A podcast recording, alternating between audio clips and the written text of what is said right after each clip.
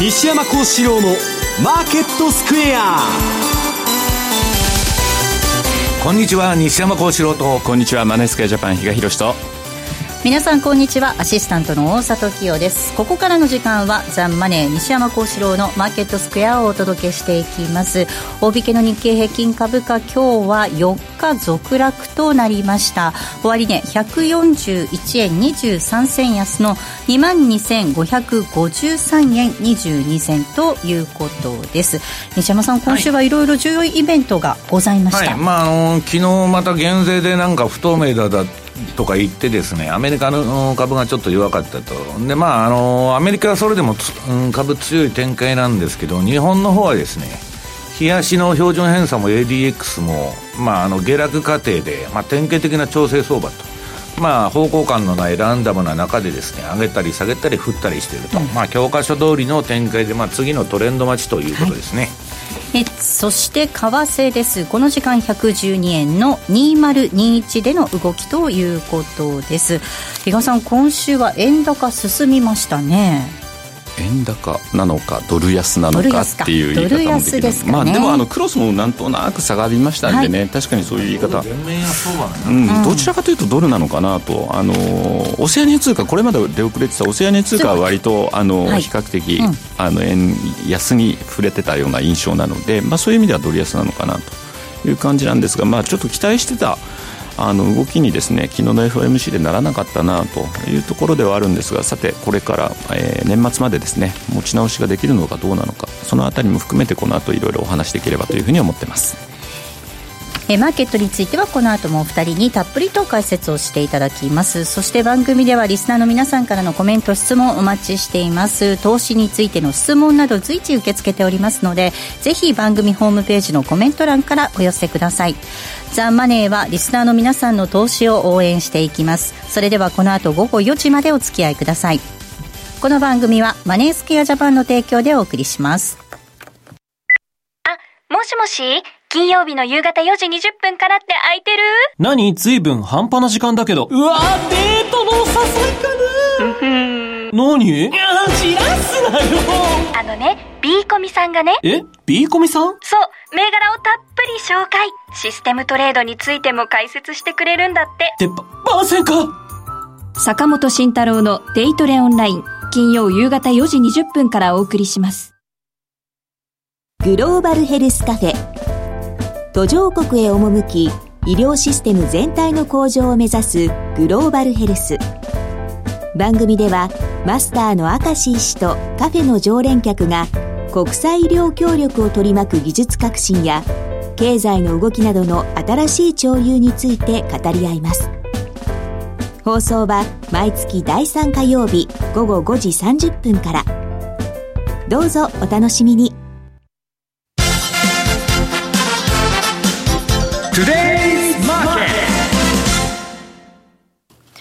トゥデイズマーケットです。まずは主な、えー、今日のマーケットを振り返っていきたいと思います。大引けの日経平均株価、先ほどもお伝えしましたように、4日続落となりました。終値は141円20、141円23銭安の22,553円22銭でした。トピックス、こちらは14.67ポイントのマイナス、1793.47でした。東証一部の売買高概算で18億4421万株、売買代金が3兆3299億円でした。値上がり銘柄数629、対して値下がりが1343、変わらずは81銘柄となっています。売買代金のランキング、トップが任天堂です。2位がソフトバンクグループ、3位が三菱 UFJ、以下 KDDI、トヨタと続きました。一方の売買高のランキング、こちらはトップがみずほです。2位に三菱 UFJ、以下ティアック、AD ワークス、楽天が入っています。続けて、業種別の騰落率。今日は33業種のうち上昇したのがわずか5業種のみとなりました。上げ幅大きかったのが水産、そして空運、小売りとなっています。えガラス、この1業種が変わらずで、一方で32業種がマイナスです。下げ幅大きかったのが情報通信でした。そして海運、ガス、その他金融などとなっています。え情報通信なんですが、今日は KDDI ですとかソフトバンク、NTT ドコモの通信大手株大幅安となりまして、相場全体の重荷にもなっておりました。続けて為替の動き確認しましょう。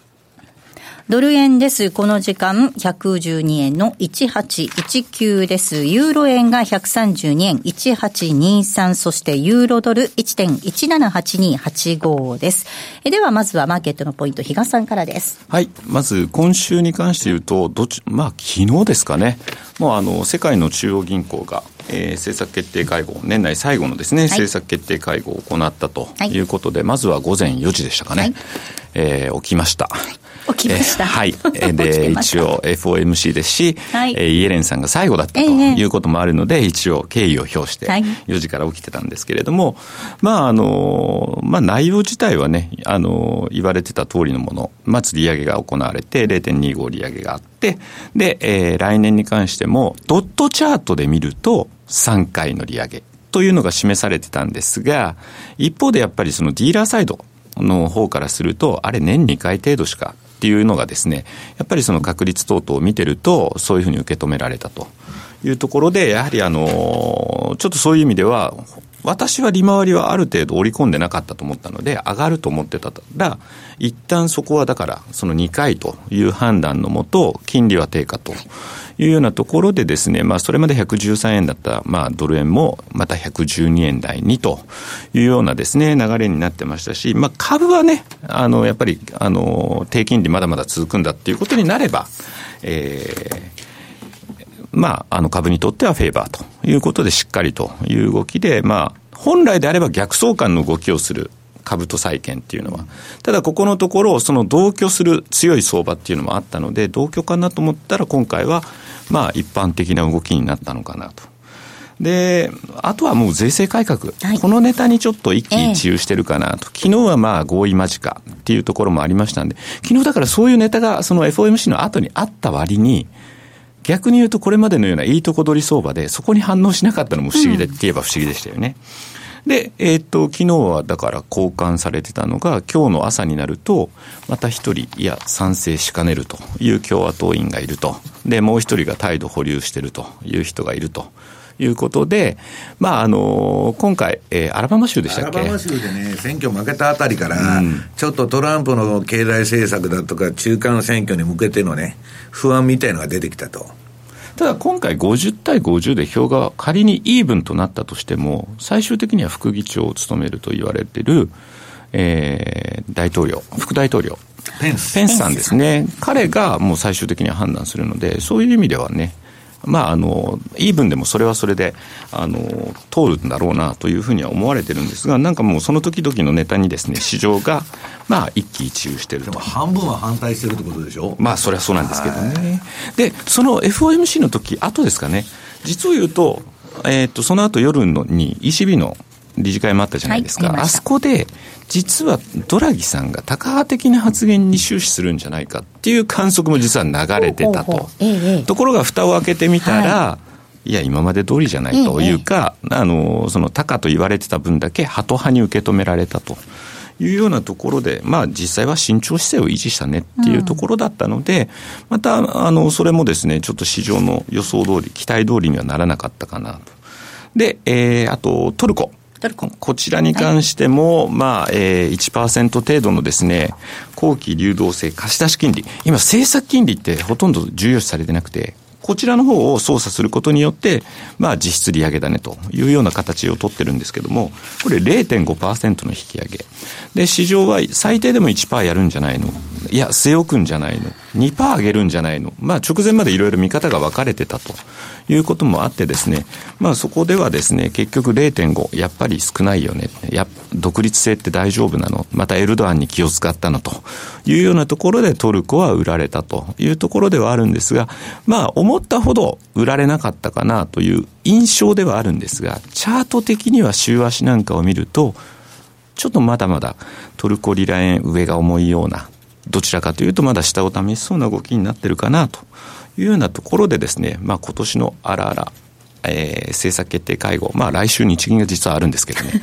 まあ、相手にされてないでしょうから、そういう意味では。ほぼもう一旦はですね、材料が出尽くしたのかなという印象ですね。ですんで、まあ来週一応日銀がありますけれども、まあそれ以外としてはですね、継続予算、タイムリミットが近づいてるよねっていう。そうですね。またまたそこがどうなるか。はい。またあの、これを1月までちょっと引き伸ばす策に出てくるんじゃないかっていう話にもなってますし、えー、あとは、早ければ本当18日にも例の税制改革まとまるんじゃないのっていう話も。来週月曜日ですね。そういう意味でもですね、だからそういったネタ、政治ネタにちょっとふあの動かされる、はい、で、徐々にもうマーケットの参加者が減ってくるんだろうなというのと、うん、あと、アメリカサイドの方で、えー、キム・ジョンイルさんが亡くなった命日が17日、ええ、で、18日が、よく津田が言うんですけど、新月だと。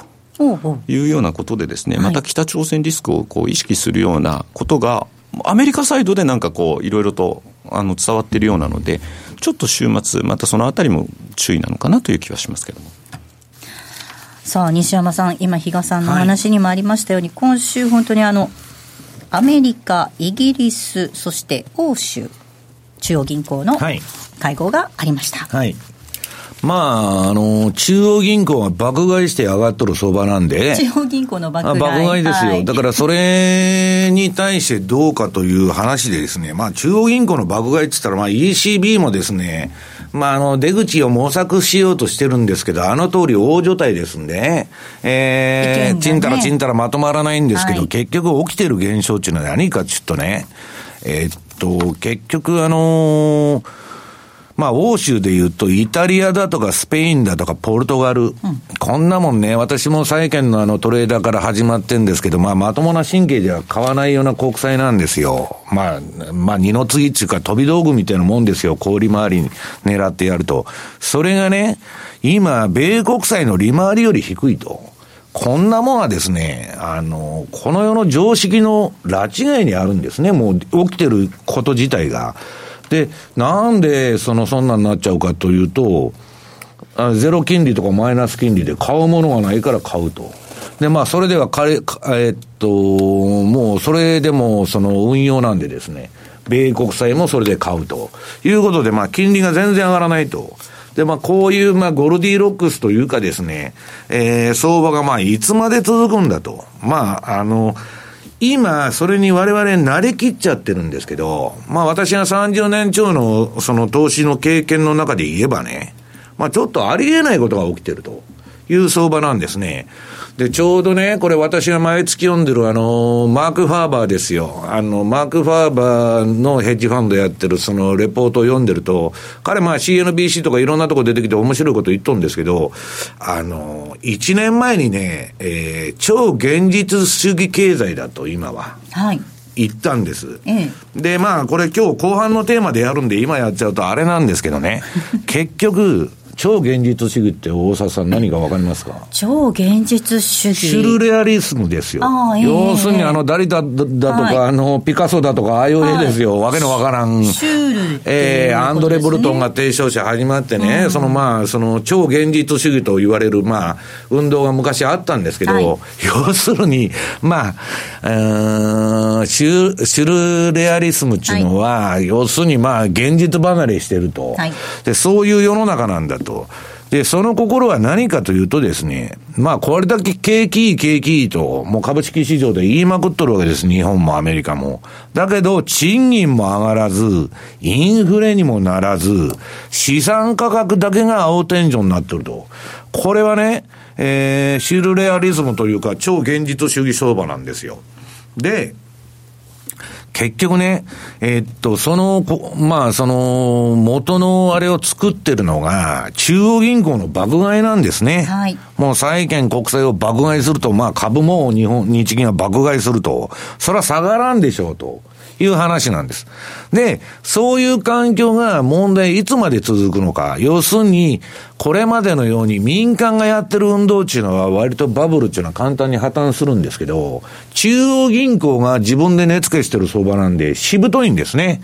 で、まあそれで、その、もう来年のテーマをね、みんなに聞くと、まあこのゴルディロックス相場がどこまで延命するのかということなんですね。で、それをどこまで延命するかというのをね、予測するのは非常に難しい。バブルっていうのは最後が一番よく走りますから、あの、相場の誤波動ですからね、えー、エクステンションいくらでもして延長するんですけど、まあ、あの、一つのね、みんながヒントとして言ってるのは、この超現実主義相場の特徴というのはね、低いボラティリティ。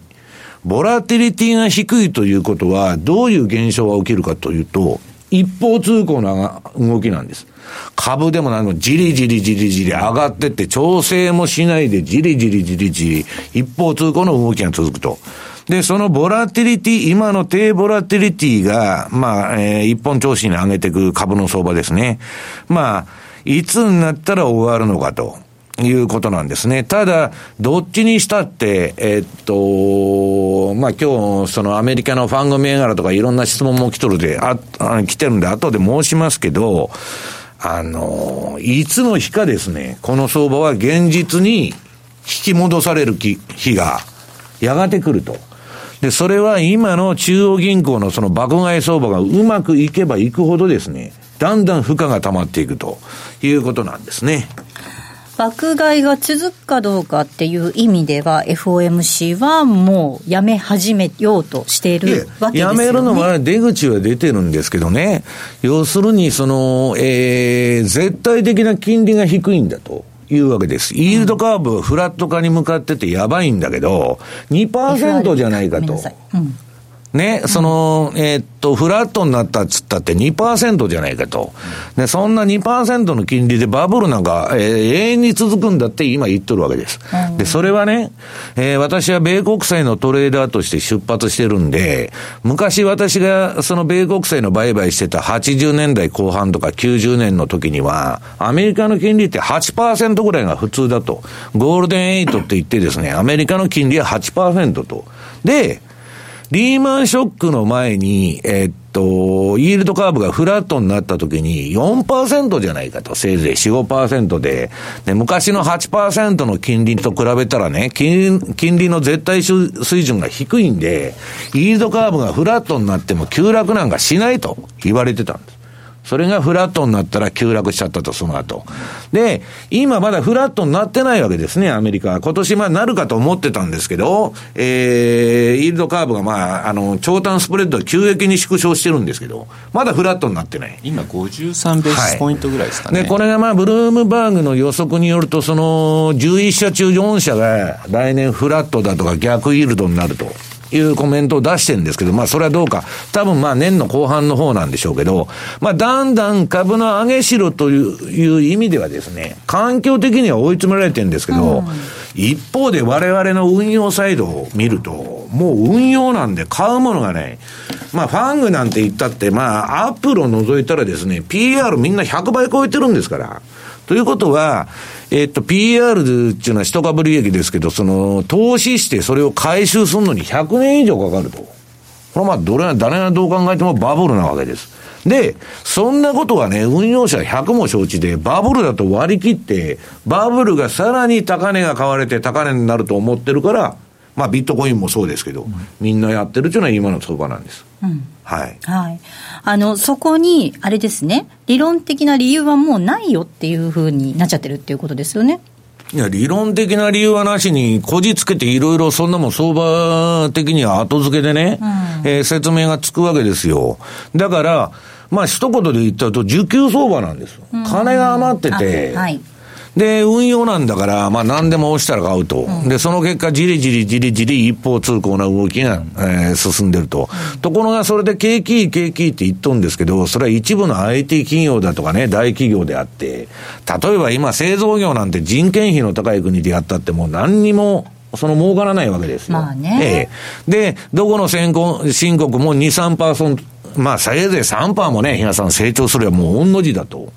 いうような中で、インフレもない何もないということで、えー、一部の資産価格が青天井になって、その一部の富裕層、数パーセントの人たちだけが金持ちになってるという展開で、で、一般庶民はどんどんどんどん中産階級が没落してますから、トランプみたいなのが大統領になったり、まあ世の中がそれこそシュルファシズムみたいになってですね、はい、えー、だんだん寛容のない、あ寛容さのない社会がまあ展開されて、えー、きな臭い動きばっかになっていくと、中東も北朝鮮もですね、もうみんな、あの、イギリスのブレイクジットも含めてですね、うん、まあそういう動きが展開されているということなんですね。大きな流れっていうのを見てみるとね、本当にその、ありえないことがもうね、当たり前になっちゃってるんですけど。渦中にいる人はわからないんですよ。いや、まあ興奮状態というかね、その精神状態が興奮してますんで、そのいつでもバブル相場の時ってそうなんですけど、渦中にいると永遠に上がるように思えてくる。あるいは永遠に下がるように思えてくる。で、後から冷静になって暴落とか暴騰とか、あの、してる相場の後に考えるとね、うん、なんであんなことしてたんだろうと思うんですけど、渦中にいると見えないんです。はい。はい。こじつけという意味では、比嘉さん、昨日の小売りは良かったうん、良かったですよ。非常に良かったと思いますよね。だからそういったところにも反応せず、どちらかというと、昨日はあれですよ。あの税制改革に反対が出始めたとか、そっちの方に反応してたし。でも、どうなんですかね、この時期になるとなんかいろいろとですね、ブラックスワン予想とかね。出てきますね。出てきますよね。2018年のブラックスワン予想。だからそれなんかの1位が FRB が独立性を失ってアメリカ財務省が介入し、大幅に跳ね上がったアメリカ10年債利回り2.5%の上限が導入されるとかね。まあ、これ、あの、サクソバンクのストラテジスト陣が考えた1位になってるみたいですけど。でもトランプ政権だったらそういうこともあり得るんじゃないですか？政策って、だって、あの、大恐慌の時にやってますんで、長期金、だから、それ黒田さんが今やってるのが、まさにその真似ですよ。で 2, 着2位が面白かったんですよ、日銀が金融政策を制御できなくなって、足元で113円台のドル円が150円前150円まで急騰した後、100円まで急落する。ブラックスワンじゃないかもしれない。それ、売り方も買い方も死ぬという そうですね。なんか、なんかこうなってくると、割とこう、この時期ってムード明るくなりがちな季節なんですけど、意外とこういうね、やっぱリスクを意識させるような、極端なまたそういったのも出やすい、そんな時期にはなってきてるのかなという気がしますよね。ここまではトゥデイズマーケットをお送りしました。金森薫の世界情勢マンスリー12月号は、2018年世界の政治経済を独自の視点で解説。ブレグジットアメリカと北朝鮮の関係そしてトランプ政権はどうなる。ただいま好評発売中。CD60 分価格は送料別で税込5400円。お申し込みは0335954730ラジオ日経通販ショップサウンロードまたはラジオ日経ネットショップサウンロードまで。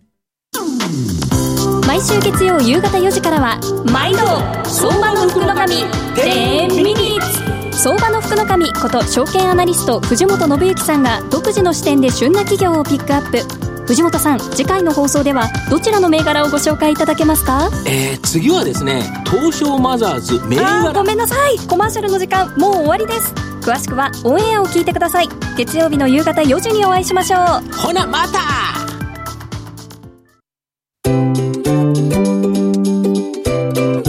M2J トラリピーボックスリピートトラップリピート僕の名前はトラリピトラップリピートトラップリピートそれを略してトラリピ M2J トラリピボックスのコーナーです。このコーナーではリスナーの皆さんからいただいた質問を紹介しながら進めていきたいと思いますが、今週もたくさんいただいております。ありがとうございます。その前に、セミナーのご案内をさせていただきたいと思います。1月13日土曜日になりますが、新春特別講演会を開催させていただきます。ザンマネー西山幸四郎のマーケットスクエアパーソナリティの西山さん、それからコメンテーターの比嘉博さん、そしてシニアアナリストの八代さん、また、えー、チーフアナリストの津田隆光さん、えー、そしてストラテジストの小暮祐樹さんが勢揃いのセミナーです。比嘉さん、これ、えー、新春一発目といいうことですね。なので、皆さんが一番気になるであろう、はいそれぞれのですね、まあ、株式から、あと私はどちらかというとドル円、ユーロとかっていうのは中心の話になるんですけど、えー、社の方がですね、資源新興国。で、津田はですね、なんかトラリピアカデミアモデルの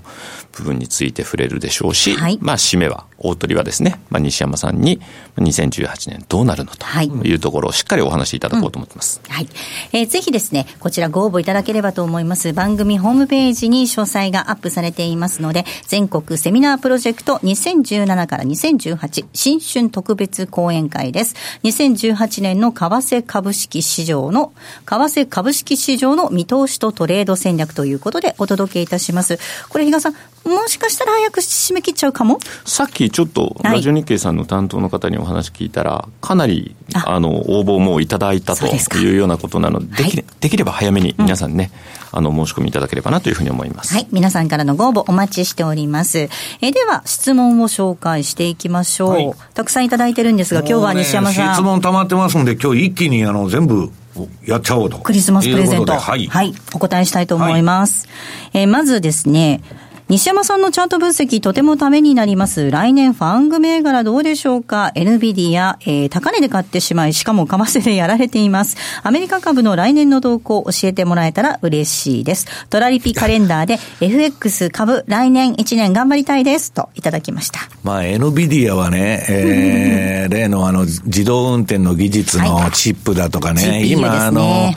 ビットコインのマイニング、これも NVIDIA のチップ使ってやっとるところが多いっていうの、まあ、すげえ高性能な CPU を使ったマシンを並列に並べて、GPU。あ、え ?GPU。あ、GPU? はい。あの、それを並べてですね、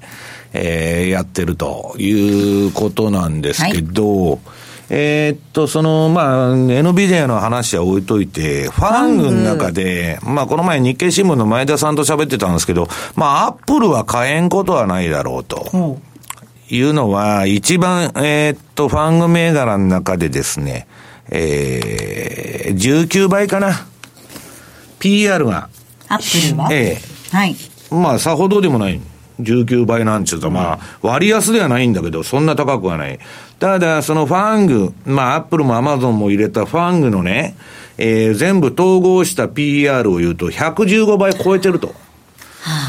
まあ、先ほども言ったんですけど、115年かかるっていうことです。はい、だからそれはね、あの、未来を買ってるんです。あの、みんなね、その、今のこの相場、えっと、割安だと誰も思ってませんよ。うん、バブルだと思って割り切ってやってるさやってんです。で、それはね、えー、1970年代にもニフティフィフティっていけてる50銘柄だけ上がったっていう相場があったんですけど、えー、まあ、うん、質問何でしたっけ？えー、どうかと。はい、アメリカ株。の動き。で、私はね、今年の相場で一番儲かったのはアップルだと、私の周りの投資家もみんな言ってんですけど、アップルはとにかく儲かったと。アマゾンはどうだったんですかね？いや、アマゾンはね、私は PR が100倍でも200分倍でも、ポートフォリオから外せない銘柄だと、もう、会社自体飛び抜けてるんですね。すねやってることとか未来への布石打っとるのとか見てると、もう他の企業ともう全然違う。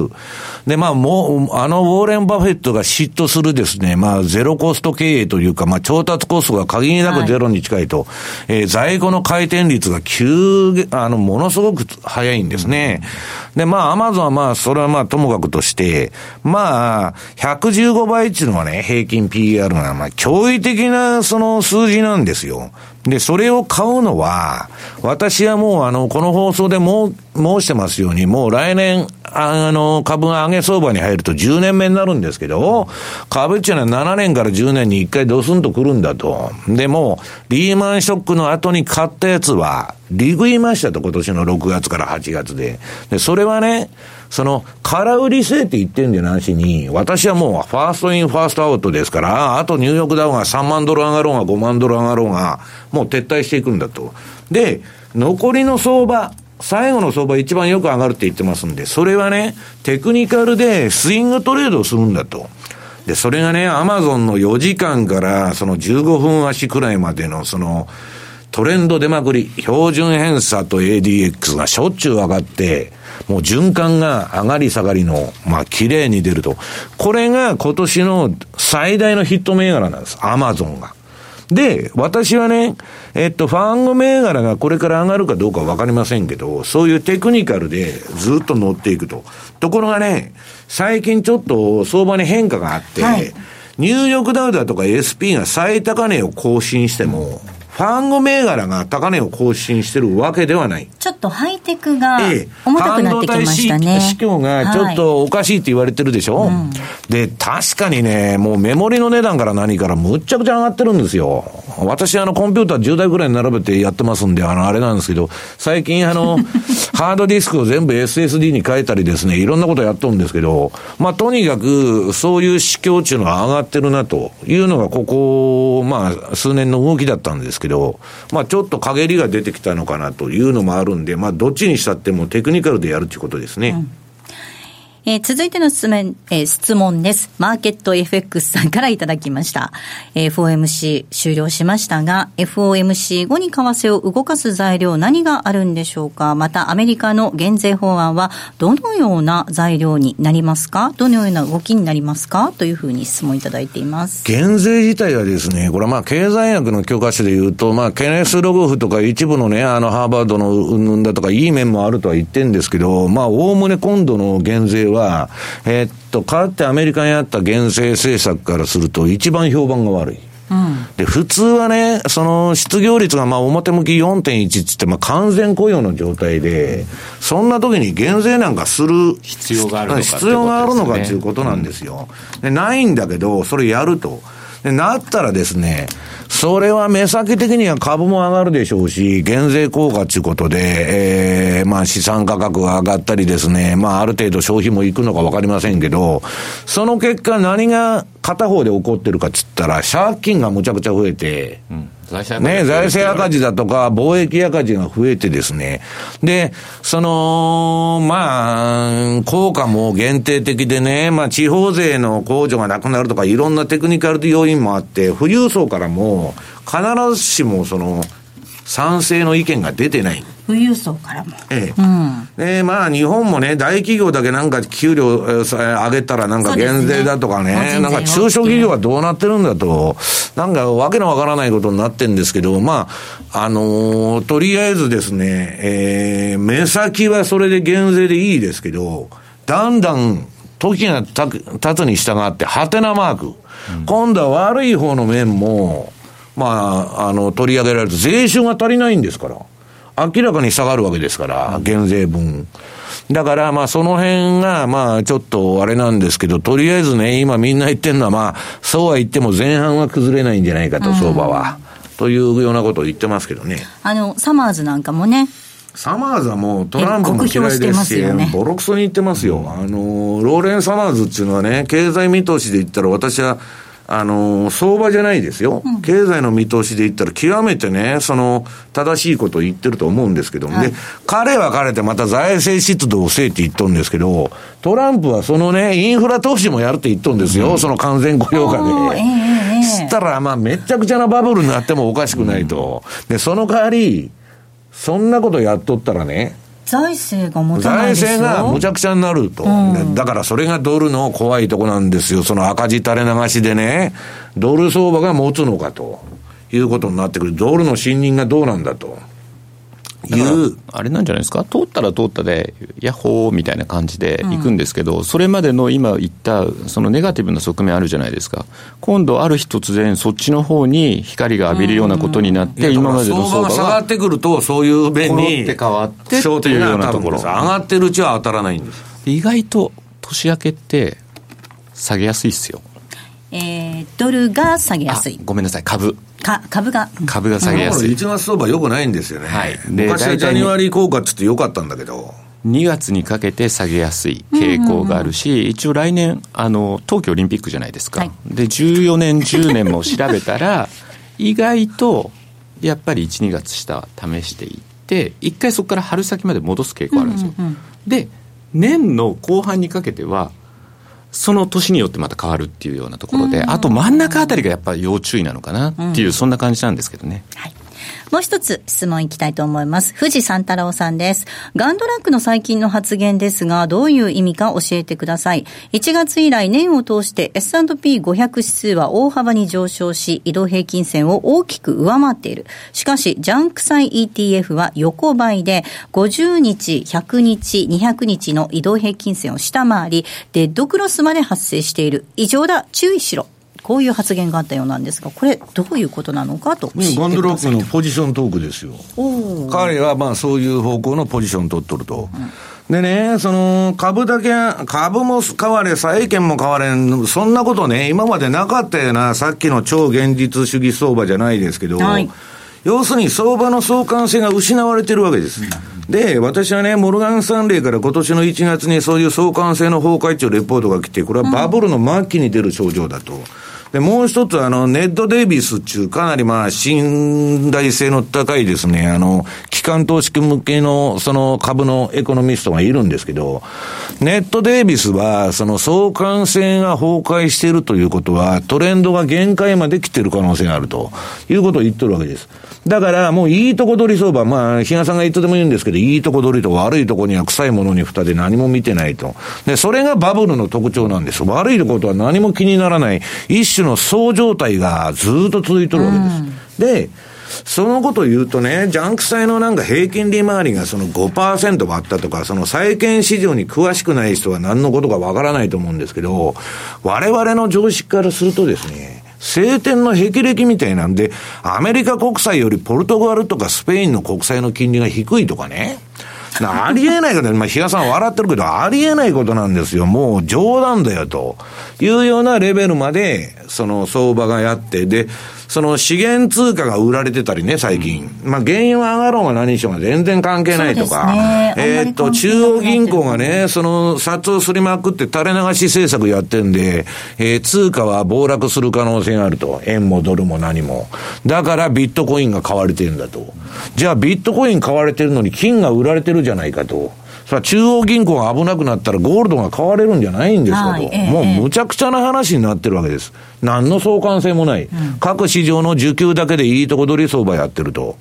だから、まあそういう意味ではですね、その、うんと今、ジャンク債が買われすぎて、信用スプレッドっていうのが、まあ限界までもうガンドラックが来てると。で、これでね、トランプの増税だとか何が引き金になるか分かりませんけど、金利が上がってくると、このジャンク債バブルというのは崩壊する可能性があると。いうのをまあ彼は言ってんだと思うんですけどね。だから株がじゃあそのそれだけいいとこ取りで上がってられるのかというとですね、株より先にジャンク債が下がるんです。それは流動性のないものからファンドマネージャーっていうのは手じまいますんで、はいわかります？その、えー、今100だと、で、120だと200まで上がったと。うん、で、今度一旦下がり出したら200してるのを今いくらってブローカーに電話かけてくると30だとか平気で言うんですよ。そういう商品ですから、まあそういうね、えー、ジャンク性バブルもちょっといいとこまで来てんじゃないかというのがガンドラックの見方だと思うんですけど。はい、HYG を一応念のために開いて今見てるんですけど、はい、よく西山さんがね、炭鉱のカナリアだ、これは、なんつってて、で、今年もちょっと、これやばいなっていうところがあったんだけど、戻りがすごく早かったと。いや、8月と11月に売られてね、で、11月のその下げ方も強烈だったもんですから、これジャンク債バブル崩壊かって言われたんですけど、それ違うんですよ。あの、あの、FRB が持っとるポートフォリオからジャンク債今外してるんですよ。資産売却で。で、それで売られた後は、また運用難の資金が入ってきて、イールドハンティングで。まあ、えー、高値は抜いてないんですけど、ある程度相場が修復して、その場そのまま今横ばいになってるというのが今のジャンク債の現状ですね。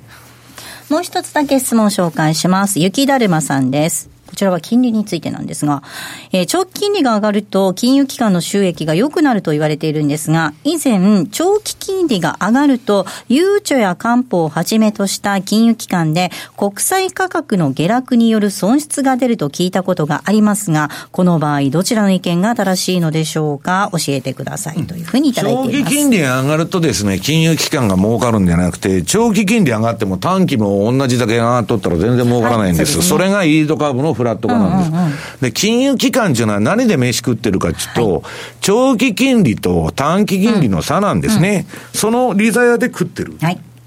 だからこの、この方が言われてる質問は、すでにね、運用なんから、アホみたいにその世界中の国債だとか利回りのあるもん、あの、ジャンク債に至るまでですね、今、機関投資家が全部買い漁ってるわけです。で、それが金利が上がったら、それはすごい損が出ると。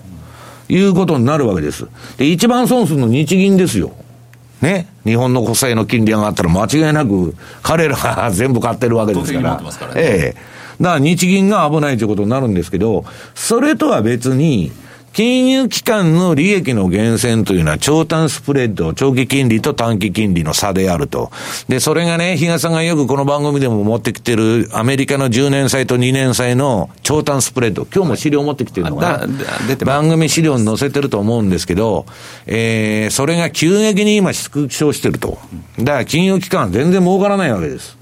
だからまあ、それと勝って取ったポジションが損になるというのはまた別の話。で、長短スプレッドが開いてきたら金融機関は貸し出しだとかするわけです。長短の金利差がありますから、貸し出ししたら儲かると。でも今みたいに、えー、長短スプレッドがない時に貸し出しとかしてても、貸し倒れリスクだけあってですね、うん、全然利ざやがないということで貸し出しが伸びないと。いうのが今の状況なんですね。予対率が確か都市銀行で50%程度でしょうし、えっと、地方銀行はもう少し頑張って70%超えてるというところなんですけど、はい、なんか昨日でしたかね、ネットで見たんですけど、もう預金はとにかくいらないんだと、銀行さんは。今の状況で運用できるものがないから。運用なんですからね。かといって、あの、個人もタンス預金だと今度危険ですよね。だから、お金預けるのに、今度何かまたお金取られるんじゃないかみたいな。ねなんかそんな話も出てるみたいですしね、うん、ましてやマイナス金利に本当にいっちゃったらそれがね、要するにもう、あの、金融機関は飯が食えないんですよ。だから ATM のね、その、引き出しのね、手数料だとか口座管理料、これをね、ブラジルでもアメリカでも香港でもどこでも上げてなんとか飯を食ってるということなんですね。ただ黒田さんもなんか、何でしたっけ？なんか発言しましたよね。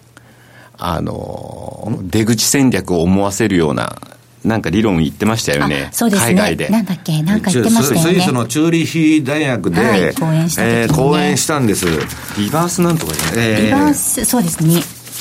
あの通常、そのだから金融機関の、えー、収益の、えー、源泉として、種類がいくつかあって、まずはその長期の金利と短期の金利の差っていうところで貸し出しによって儲ける部分と、それが今できなくなってるから、できなくなってるっていうのと、リバーサルレート発言っていうのはね、まあ、その、なんだっけ、えー、まあ、はっきり言って言葉の遊びなんですよ、こんなもん。うん、でね、まあ、結局は最後はね、そういうその出口やなんやかんやを模索してますけど、今は全然考えてませんというわけのわからん結論なんですよ。でね、こんなもんね、そのもう、その、低金利とか医療的緩和の議論っていうのは私は終わってると思うんですよ。うん、というのはもう、ポール・クルーグマンが、いくら金ばいても、金ば、ばなまいてもですね、日本が流動性の罠にはまってしまうのは、日本の人口動態、すなわち少子高齢化が問題だと、はい、もう結論出て懺悔しとるわけです。茂谷さんがおっしゃってた通り。ええええ、だからその茂谷さんがそれが原因だって言ってたのをね、その、それはミクロ経済の話でマクロ経済の話と違うんだと。ねボロクソに叩かれちゃったんですけど、叩いとる側のリフレ派の親分のですね、クルーングマンが少子高齢化のせいだと言っ てるんですから、ね、一体何なんだと。はい、まあ今、藻谷さん毎日新聞であの連載してるんで、ぜひそれを読まれてください。ここまでは、えー、トラリピボックスのコーナーをお届けしました。月曜夕方6時15分から好評放送中、真壁昭夫のマーケットビューは、株式、為替、商品相場のトレンドを、おなじみ真壁昭夫と藤富の精鋭アナリストが分析。マーケットの今を捕まえろ。真壁昭夫のマーケットビューは月曜夕方6時15分から。ラジオ日経ポッドキャスト。過去に放送した番組の一部やポッドキャスト限定の番組を iPod などの MP3 プレイヤーでいつでもどこでもお聞きいただけます詳しくはラジオ日経ホームページの右上にあるポッドキャストのアイコンからアクセス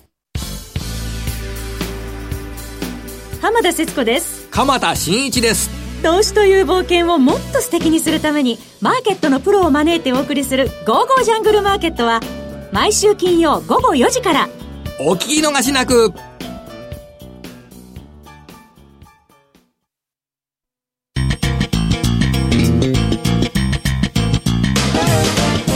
西山幸四郎のマーケットスクエア。さあ、このコーナーではマーケットの見方について西山さんにいろいろな角度で教えていただきます。今日のテーマは、超現実主義相場の行方ということで、ちょっと先ほどもね、お話をいただいておりますが。うん。だからまあ、いつかはですね、現実に帰る日が来るんですよ。超現実主義的相場が。えー、資本主義とかが展開されてるんで、後から振り返ったら、あれ何やってたんだろうというのがいつもの、えー、通り相場なんですけどね。繰り返されるんですよね。まあ、そうは言いながら、まあ、今、まあ、来年の相場どうだと。で、私はもう1月に2回だけセミナーやって、その後はまあ、セミナーほとんどやらないと思うんですけど、そこでまあ、年間予測を、えー、やると。マネースクエアさんの先ほどのセミナーでやると。でね、えー、その年間予測をみんな聞きたがるんです。で、まあ、それで今日、えっと、番組資料に上がってる、1ページからあの、サーモグラフィーみたいな、熱量みたいなですね。はい、これね、はい、うん、あのファンドがくれた、えっと、今年の頭にくれたですね、えっと、いろんな売買プログラムの中の一つなんです。で、これは、何日でも出るんですけど、とりあえず90日先までの相場予測、来年の。そうするとですね、これあの、今、現時点での90日先までの将来予測が、あの、番組資料で、あの、はい、ホームページに上がってるんですけどね。はい、えっと、シグナルが変わるとテクニカルの、またこの雲みたいなぼわーっとした形が変わっていくんです。で、今まあコンピューターがいろいろ進化しててね、まあいろんな予測ができるようになってきてるという、まああれなんですけど、これ見ると、ニューヨークダウは横ばいからちょっと上上がるような形になってますよね。うん、日経は、すごくいい形になってる。はい、上向いてますよ遅れてきた分、ニューヨークダウより上がる形になってると。で、ちょっと気にかかるのは、今のところのこれチャートなんですけど、ドル円は、やや円高気味のですね、えー、形になってるのが、なんとなく嫌だなというような気がしてるんですけど。うんえー、番組ホームページの方に今日の資料上がっておりますので、ぜひ皆さんもこちら見ていただければと、はい、はい、思います。ここまでは、マーケットスクエアのコーナーお届けしました。M2J マーケット投資戦略さあ、このコーナーでは来週に向けての投資戦略を伺っていきます。比嘉さんです。はい。えー、っとですね、まあ、あの、冒頭の方でもお話しした通り、そろそろですね、もうネタがなくなってくるというようなところ、で、市場参加者がどんどん減ってくると。いうようなところでですね、割とチャートの今、冷やしを西山さんと見てても、はい、なんも面白くないねという会話ばっかりをですね、してるんですけど。もうちょっと短い方がいいですかね。はい。もうそういう意味ではですね、うん、今日も一応番組資料に挙げた4時間足であるとか1時間足ですね。はい、これだと。1時間がいいんですよ。4時間なんか結構綺麗なですね、トレンドが出てくると。はい。いうところが見受けられるので、まあ、ここからはある程度ちょっと今までの時間軸を短くしてですね、うん、それでそのいろいろと通貨ペア探ってみるわけですよ、自分で。はいうん、その時々で、あこれ面白そう、出そうだというのをですね、これ、これからは出なしに、今年1年通じて4時間以下が圧倒的に、米株もそうですよ、為替も良かったと。うん、まあ、大札さんそれで儲けられたらしいですけど、まあ、あの、優秀なせ、うん、コツコツと。小さくコツコツと。一年中儲けたと。コツコツと小さく。いうことでですね、やっぱり安定的な運用をするにはね、ある程度短期の時間枠でやった方が安定するのかなと。いう気がしそうです、ね、なかなか今冷やしを見ててもですね冷やしというのはもうダメですね、うんえー、60分足それから4時間足のチャートを載せていますのでこちらも見ていただければと思います。ここまでは投資戦略のコーナーお届けいたしました。えー、さてお送りしてまいりましたザンマネー西山幸四郎のマーケットスクエア。そろそろお別れの時間近づいてきました、えー、今日ここまでの相手は？西山幸四郎とマネースクエアジャパン比嘉宏と大里清でした。さようなら。この番組はマネースクエアジャパンの提供でお送りしました。